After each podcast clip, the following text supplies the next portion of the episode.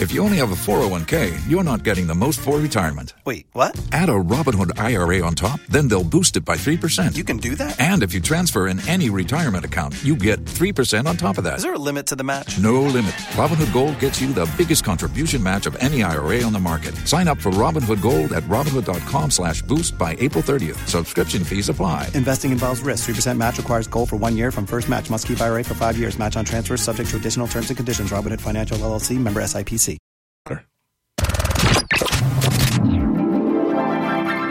And now, an open letter from Galvin. This is an open letter to people that smoke cigars. Dear people that smoke cigars, seriously? So, our friend comedian Bobby Kelly was just in town and he smoked cigars. They got me thinking about just how disgusting these things are. Can you think of a worse smell?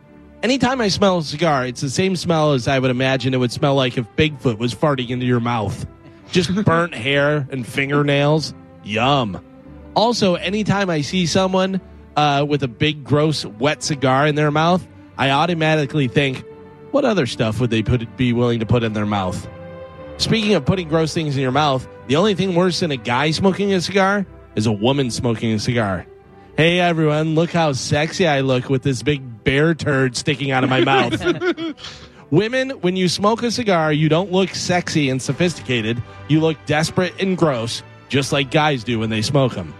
Sometimes, not always, but sometimes, if you're willing to smoke cigars, you're probably willing to smoke cigarettes. Also gross.